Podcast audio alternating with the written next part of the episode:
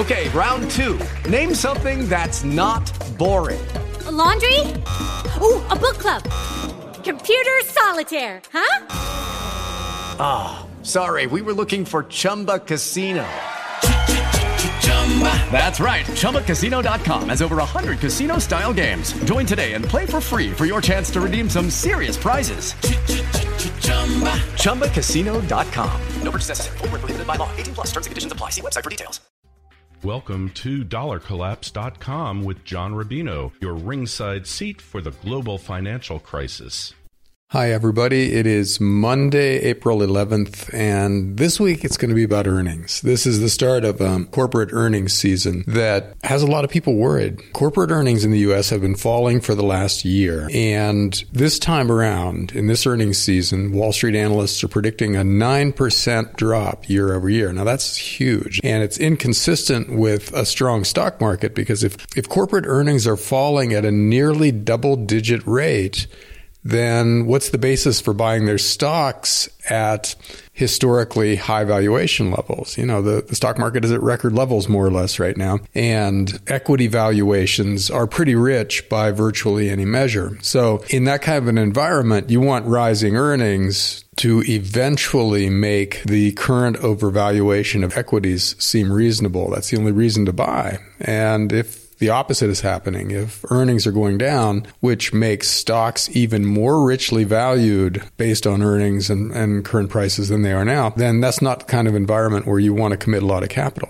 that's what makes this earnings season so important and makes the stock market such a risky place right now. Because if earnings do come in the way Wall Street seems to expect them to, then stocks are overvalued now and will soon be much more overvalued. And that leads to the possibility of a serious bear market sometime in the not too distant future. Anyhow, Alcoa is first. They're going to announce today after the close. they will be the first major earnings announcement. And then after that, there will be um, just a tidal wave of earnings. And the sector to watch will be the big banks because they're having troubles in almost every major profit center or former profit center where they, they, used to make a lot of money, for instance, doing proprietary trading. But in, in, this environment of really low interest rates and really high volatility of financial assets, it's harder and harder for them to make money by betting their own money on what's going to happen next with interest rates or currency fluctuations or credit default swaps or whatever. And so you're seeing bad numbers come out of most of the big banks in prop trading. Investment banking, meanwhile, is not the growth business that it once was because there's a lot less M&A going on and there are fewer and fewer IPOs coming out. So a lot of the big banks are um, laying off investment bankers and taking big losses as part of that restructuring. And then, of course, lending, which used to be favored by falling interest rates. In other words, lower interest rates allow banks to borrow money more cheaply and then they can lend it out at a nice spread. And, and so a lower interest rate environment is usually a profitable one for banks. But we've reached the point where that's not true anymore either either. You know, you get down to zero and even negative rates in some cases, as um, we see around the world. And that's bad for banks because it leads yield curves to flatten. In other words, long term interest rates start to fall faster than short term rates do. And because banks like to borrow short and lend long, that compresses the uh, amount of money that they can make on, an, on the average loan, makes their lending less profitable. And that's what you're seeing for a lot of the big banks too. So it, it's kind of an across the board bad environment for banks. Everybody expects their earnings to be weak. And so if they meet those expectations, then that's presumably a bad thing for the valuation of bank stocks. You know, they're already down pretty dramatically, so it's possible that we don't see a huge reaction in the prices of, say, Bank of America or Citigroup because they've already gotten whacked. But it's also possible that people just kind of give up on this sector and we see another down leg in big bank stocks. And that could just feed into a general malaise in the stock market. So we'll see. But it's definitely something that bears watching and it could be a big story going forward.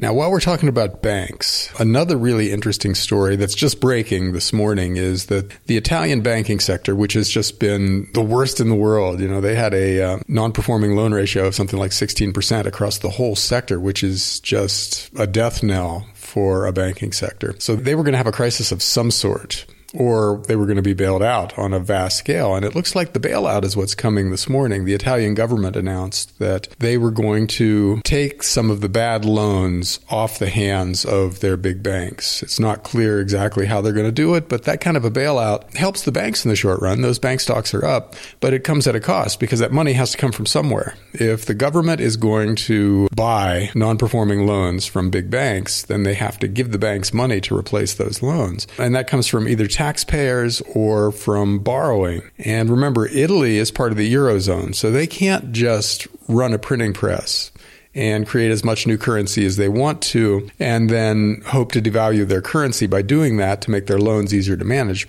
they're going to borrow huge amounts of new money, but they're going to do it under a currency regime that suits Germany, which means they can't just arbitrarily devalue the euro. So their debts go up but they can't make their debts easier to manage through devaluation.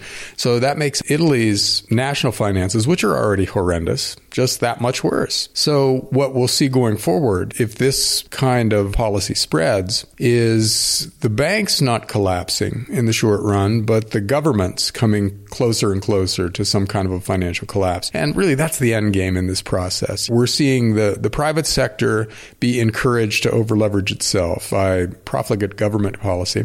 And then when the private sector gets into trouble, the government takes a lot of the debt that was created and is now imploding onto its own balance sheet. So government finances get dicier and dicier until we see a currency crisis when nobody wants to hold these currencies that are being created by these grossly overleveraged governments. So this is part of that process and we'll see it go on from here. Uh, you know, one of the big proposals that's out there now for the US is that, well, so pushing interest rates down to zero didn't really work. You know, we're not really growing as quickly as we need to to cover our debts. So let's run bigger government deficits and try to get the economy growing that way. And basically, that's what I was talking about before. That's governments taking on more and more debt to try to bail out their private sectors.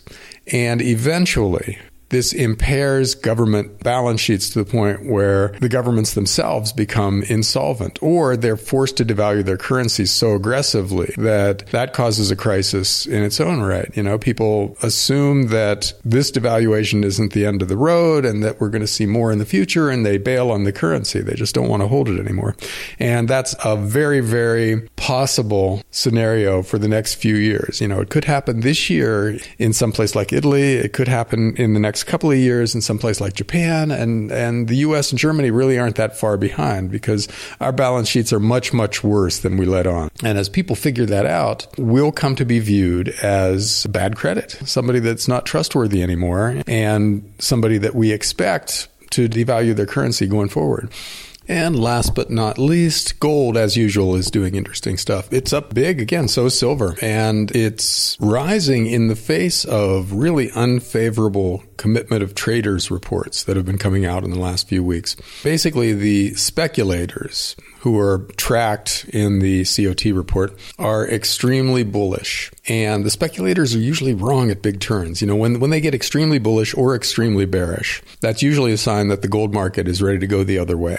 And this time, they've been extremely bullish, in some cases at record levels, for the past month or so. But gold has held up pretty well. It had a little bit of a correction. Now it's bouncing back. That could just mean that an indicator like the commitment of traders report isn't necessarily great for short term market timing because it takes a while to play out, or it could be that there are other forces at work. Lots of individuals now are buying physical gold and silver, especially silver coins, at a record rate in some cases, at least very aggressively. And that's putting upward pressure on the price at the same time that the speculators in the paper market are getting overextended. So it'll be interesting to see how this plays out. See, eventually, um, have been saying that physical demand would someday overrun the games that are being played in the paper markets, and gold and silver will just take off. I'm not willing to call that this time.